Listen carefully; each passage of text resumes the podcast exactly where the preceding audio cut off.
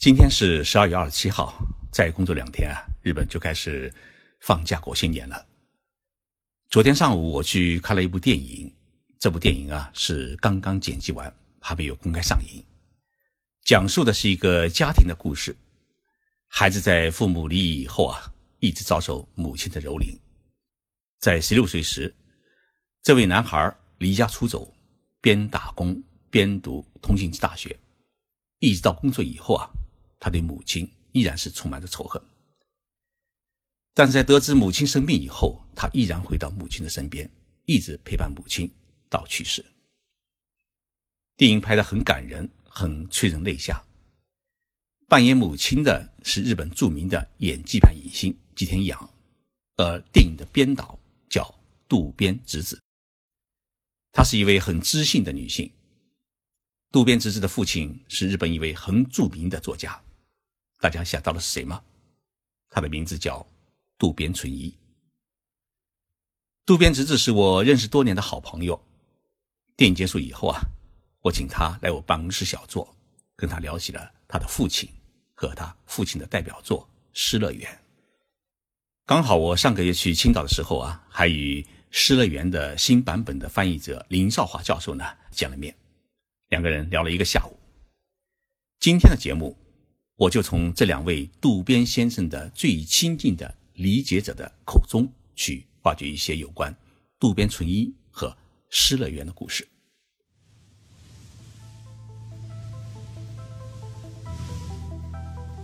任你波涛汹涌，我自静静到来。静说日本，冷静才能说出真相。我是徐宁波，在东京给各位讲述日本故事。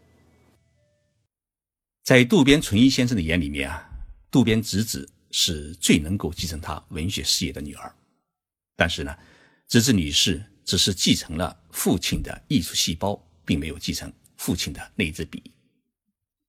在女儿的眼里面，父亲是一位极其浪漫也极其深沉的男人。渡边淳一于一九三三年出生在北海道，他从小就有很好的文学天赋。理科和文科的成绩都很好，但是在考大学的时候啊，渡边淳一却报考了札幌医科大学。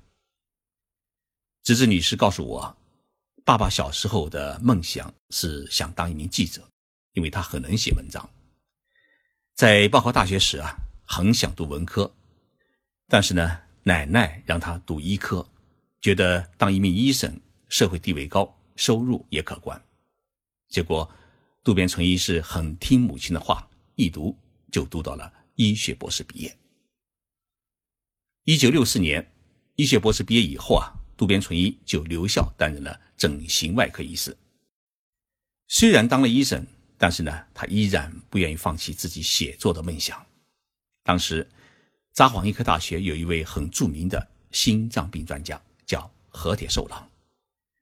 和田教授在大学里面实施了日本第一例的。心脏移植手术轰动了整个日本列岛。渡边淳一呢，于是根据这一次心脏移植手术写了一篇小说，叫做《心脏移植》。没有想到这篇小说中的某些描述呢，令和田教授是很不高兴。在彰化医科大学，和田教授是一言九鼎的大教授，而渡边淳一呢，当时还是一位刚留校不久的讲师。小说发表以后，他自然受到了学校内部的各种压力。不愿意屈服的渡边淳一，一气之下呢，就辞去了大学的医生的工作，割下妻子和女儿，独自一人来到东京，当起了一名北漂族。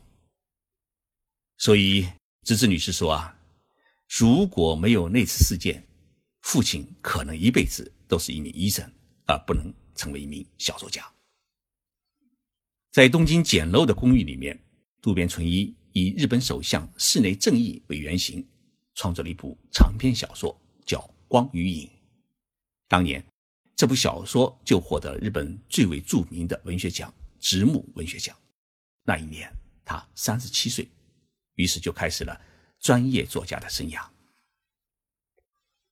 一九八零年，渡边淳一的《远方的落日》获得了吉川英治文学奖。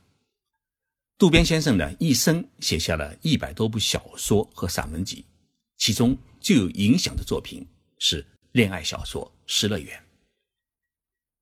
一九九五年，渡边先生因为受日本经济新闻社的邀请，开始呢在日本经济新闻上面连载《失乐园》。两年后的一九九七年，讲坛出版社将连载呢汇集成一个单行本出版。单行本出版以后。立即轰动了日本社会。这部长篇小说上下两卷，在一年当中共发行了三百多万部，并改编成电影，由宝冢歌舞团出身的影星黑木瞳和男影星玉所广司主演。这部电影上映以后啊，创下了二十三亿日元的票房纪录，并拿下了一九九七年国际格纳电影节的金奖。黑木瞳的出演费啊，也因此翻了一倍。随后啊，这部小说又被拍成了十二集的电视连续剧，创下了百分之二十七的超高的收视率。《失乐园》不仅成了当年日本社会的流行语，同时也成了日本社会的一个现象。《失乐园》是日本现代文学史上一部划时代的杰作，自然也是渡边淳一先生的主要的代表作。那么，这部小说它到底是什么内容呢？《失乐园》讲述了一对中年男女因婚外恋而双双殉情的故事。男主人公叫九木，永久的久，木头的木。当时呢是五十五岁，他是一家大出版社的编辑。正值中年的他，在事业如日中天的时候啊，从出版部部长的岗位上被贬到了调查室，去当一名普通的调查员，因此每天是无所事事。成为不被公司重视的一名窗边族。自认为被公司遗弃的九木工作是十分的消极。闲下来的时候啊，他开始重新考虑自己的人生，感觉自己好像从来没有过真正的爱情。九木与妻子之间啊，早已经没有爱情，只剩下亲情。小说的女主人公叫林子，当时是三十八岁，她是一位书法老师。表面上看上去是十分温柔的林子啊，内心她其实是充满这种执着和爱情。她的丈夫呢是一位医学教授，虽然两人啊没有孩子，但是在其他人的眼里面啊是一个十分幸福的家庭。但事实并非如此，林子的丈夫在性生活上面对林子是特别的冷漠，甚至可以说是无性家庭，多年来一直是维持着一种不冷不热的关系。以至于夫妻关系啊极其麻木，林子甚至连为丈夫生儿育女的欲望也没有。在一次偶然的聚会上面，九木和林子相遇了，并迅速的坠入爱河，无法自拔。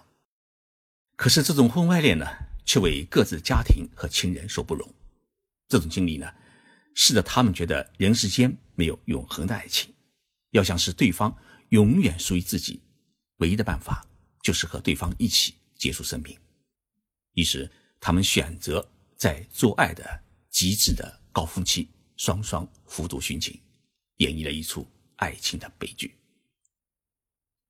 这一部小说之所以能够引起日本社会强烈的共鸣，是因为小说出版的时候啊，日本社会正处于一个十分动荡的时期。九十年代初，日本泡沫经济崩溃，社会危机产生，失业人口增加。工作难以带给人们安全感，男人将情绪带到婚姻生活当中，致使无性婚姻在日本家庭当中的比重增大。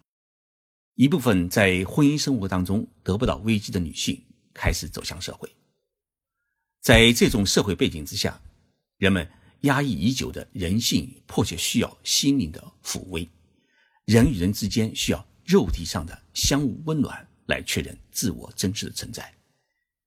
作者敏锐地捕捉到了这种不安社会背景下人们内心的焦虑与空虚，感觉到了现代社会夫妻之间普遍存在的问题，并试图通过自己的作品来危及人们感情上面的荒芜。渡边先生曾经承认，我在写《失乐园》这本小说时啊，我自己也正在谈恋爱，所以说这部小说是梦和现实相。交织的产物，加上过去体会的那种恋情，以及回想那时候听到的音乐和情景，使我进入了一个不可抗拒的恋爱的状态，沉浸在这恋爱当中。在说到创作的动机时，渡边先生又表示：“我之所以要写《失乐园》，是因为我有一种很深的危机感。我觉得，与现代社会的高度文明相反，我们人类总归还是动物，与地球上的其他生物没有任何的区别，都是由雌性和雄性构成的。可惜，我们已经失去了这个最基本的认识。”渡边先生认为，真正的爱不是单一存在于肉体上或是精神上，而是肉体与精神水乳交融般的结合，才是绝对的爱，才是真正的爱。两个人相爱，就要疯狂的去爱，疯狂的去燃烧。渡边先生的死亡观念中还存在着对性的追求，他十分重视性对于死亡的重要意义。性是爱升华的结果，也是升华爱的途径。九木与林子面对死亡时，表现出是义无反顾，好像只有爱才能与死亡抗衡。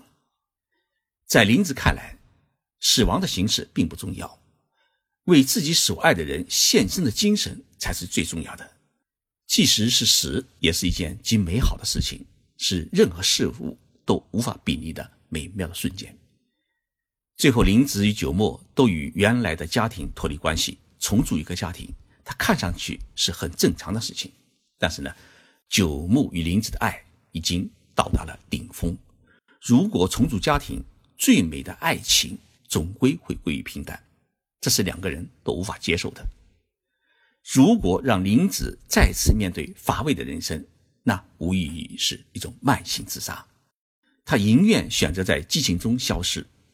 林子的一生衣食无忧，生活富足，但是物质的富足不能满足他精神的空虚和寂寞。所以，当爱情来临的时候啊，他才会有选择爱情的勇气和决心，生怕一犹豫，爱情就会消失一样。也可以说，有些人啊，就是为了爱情而活，一生就是在等待一段激情，等待一个灵与肉相通的人来为自己人生画上一个。满意的句号。在自杀的现场，也就是在床上，发现了三封遗书。一封呢是写给九木妻子和女儿的，还有呢是林子写给母亲的，还有一封呢写给大家的遗书。那么写给大家的遗书啊，内容只有这么一句话：请原谅我们的任性，请把我们两个人葬在一起，只此一个心愿。《失乐园》被翻译成了世界二十多种语言。在中国呢，这本书最早是由珠海出版社出版的，出版时期是在一九九八年。翻译者呢是国际关系学院日本近现代史文学教授朱家荣先生。二零零零年，北京文艺出版社出版了谭丽女士的翻译本，但是呢，这两个中文版的《失乐园》因为受到时代的局限，有关性爱方面的描写，有的没有翻译，有的就直接简化。所以呢，这两个版本都存在一定程度上的不完整。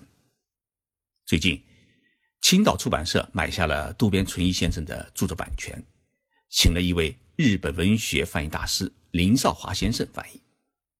林少华先生毕业于吉林大学研究生院，曾经在日本长崎大学教书，现在是中国海洋大学外国语学院的教授，也是中国的日本文学研究会的副会长。我熟悉林少华教授是从村上春树的作品开始的。村上先生的中文版作品几乎都是林少华先生翻译的，他先后翻译了二十七本。所以呢，正因为有了林少华教授，我们才有机会读到村上先生的许多作品。上个月我去青岛拜会了林少华教授，我们喝了一个下午的茶。在接到青岛出版社的翻译邀请后。林教授有过一段时间的犹豫，因为渡边先生的作品风格与村上先生的作品风格呢有很大的差异，尤其是在语言风格上面。村上先生呢，他长期研究欧美文化，同时在美国大学里面呢做过长时间的客座教授，因此他的语言当中啊掺杂了许多英语和法语的表达形式，形成了自己独特的语言风格。而渡边先生并非文学系的科班出身，语言风格呢，更多的是体现了日本传统文学的一种表现手法。所以，翻译惯了村上的小说，能否翻译好渡边的作品，一直富有挑战精神的林教授，最后还是决定接受青岛出版社的邀请。我问林教授，翻译《失乐园》最难的地方在哪里？林教授说啊，最难的是性爱的描述。渡边先生可以说在《失乐园》里面啊，对于性爱的过程的描述是十分的赤裸裸。所以，如何完整而忠实地表述好这一部分的内容，同时又不淫秽，又能表现出性爱的美丽，这个拿捏和语言的表达，让林教授是掉了不少的头发。当翻译完最后一页，林教授把笔扔在地上，说了一句：“我再也不愿意翻译了，太痛苦了。”因为《失乐园》的最后是两份尸检报告，这两份尸检报告呢，最忠实地展现了九木和林子在爱的高潮过后，身体依然相融在一起，却已经变成了一尊相拥而死的雕塑的细节。青岛出版社的这本《失乐园》的责任编辑是杨承顺先生。杨先生跟我说啊，《失乐园》的版本啊已经有十七年没有更新，我们邀请林教授是重新翻译，不仅是全译本，同时在书上呢还附上了一部分渡边先生的《失乐园》的手稿。这本全新灵译本《失乐园》呢已经公开销售，大家可以在网上书店和新华书店里面可以买到。我想在二零一八年啊，与青岛出版社合作，组织一次渡边文学之旅，邀请一部分渡边文学的爱好者来日本走一走失乐园的故事的场景地，领略一下渡边文学的风采。渡边先生已经在二零一四年因病去世，终年是八十岁。节目的最后，我来朗读一段林少华教授翻译的《失乐园》最后一部分殉情的段落。以作为节目的结束，这看上去既优美又隐晦的裂缝，是男人生命诞生之地，又是其绝命之处。毫无疑问，只要从这闪着粉红色光泽的柔软的前厅往里踏进一步，前面既是深不见底的地狱，男人就要被这肉壁是重重的围拢纠缠，再也无法生还。